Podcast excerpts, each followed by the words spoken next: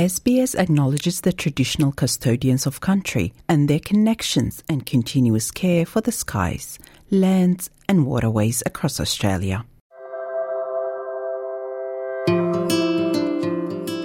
You're listening to Australia Explained, an SBS audio podcast helping you navigate life in Australia.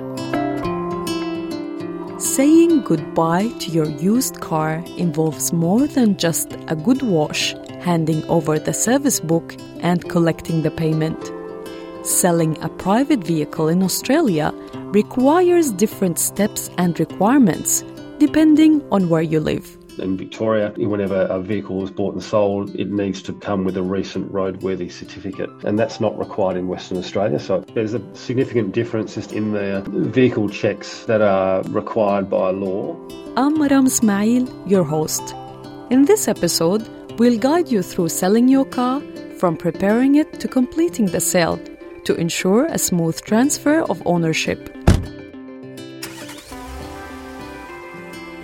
While there isn't a nationwide authority collecting used vehicle sales data, estimates suggest that the used vehicle market is roughly three times the size of the new vehicle market in Australia. As a second hand car seller, you have a substantial pool of potential buyers to target. But how do you navigate the process of selling your car? Kathy Townsend is the Director of the Regulatory Engagement at New South Wales Fair Trading. She provides insights into the available avenues for selling cars in Australia. For people wanting to sell their own car, the first decision that they have to make is how they'd like to sell it. So there's a couple of options. They could sell through a dealer, they could sell it through an auction house, or they could sell it directly to someone using one of the various selling platforms, most of which, of course, are on now online. Selling through a dealer or an auction house, which is commonly the case for classic and collector vehicles, takes away the hassle as they look after the selling process but it doesn't allow to maximize your sell price. Considering the costs of selling through a car dealership is essential, as they typically aim for a profit margin when selling your car. Alternatively, if you choose an auction house, Ms. Townsend says you can expect to pay a commission that averages around 10 to 15% of the selling price. In a person to person sale, it's essential to have your registration papers readily available. Any buyer is going to want to verify the vehicle against the registration papers, and they may even ask to verify that you are the actual owner. So, ask, for example, your license to verify that. They'll also want to check the vehicle details. So they may want information such as the VIN or chassis numbers, which are available on the registration papers. And this is mainly so that they can do a check to see if there's any money owing on the car through the Personal Property and Securities Register. When advertising your car for a private sale, honesty about the vehicle's condition and wear is crucial.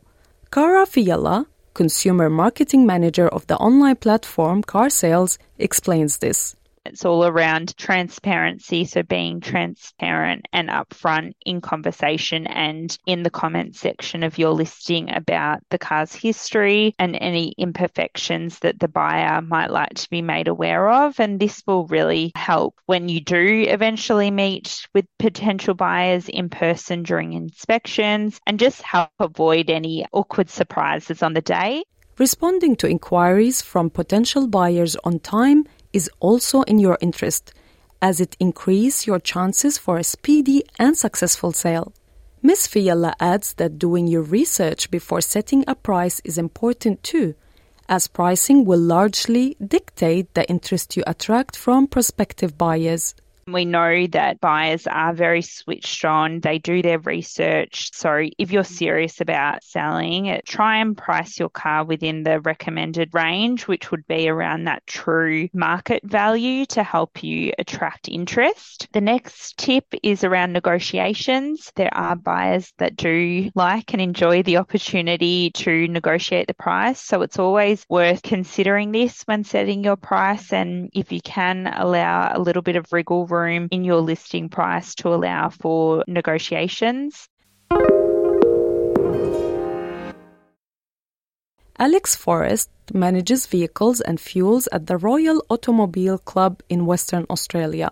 He suggests that performing mechanical repairs on the car before selling it can influence the price and negotiations with potential buyers often that you see that in advertisements as well. So, you know, the car's just been serviced, it's got new tyres, and that's uh, something to make a potential buyer feel better about the car that they're going to purchase. You know, the flip side of what I said earlier would be that the buyer could say, look, it needs new tyres, a new battery, and an exhaust, and some brakes or whatever done. Go and fix those. And then once they're done, perhaps we can negotiate on price, but I'm not going to look at the vehicle until you've had those things fixed on the car. However, making optional upgrades and modifications is only sometimes necessary or the wisest choice before selling your car.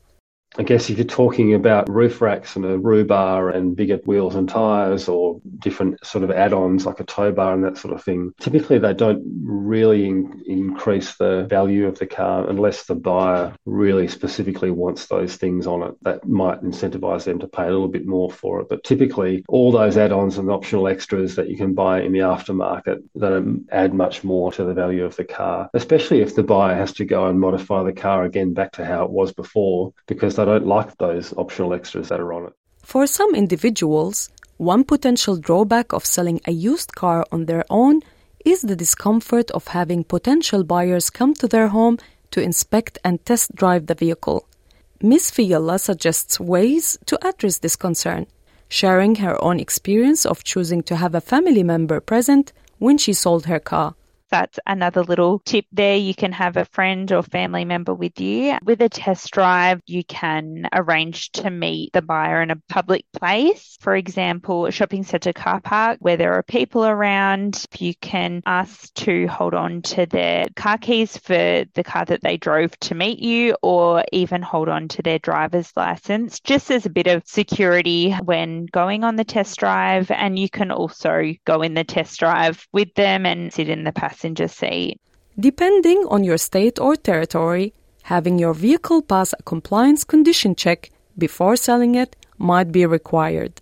Alex Forrest again in Victoria, whenever a vehicle is bought and sold, it needs to come with a recent roadworthy certificate. And that's not required in Western Australia. So there's a significant difference in the vehicle checks that are required by law across the different states in Australia. And then there are also the vehicle mechanical and condition checks that are not mandated, but they are highly recommended for people who are looking to buy a used car. Once you've sold your car, there are three essential tasks to address.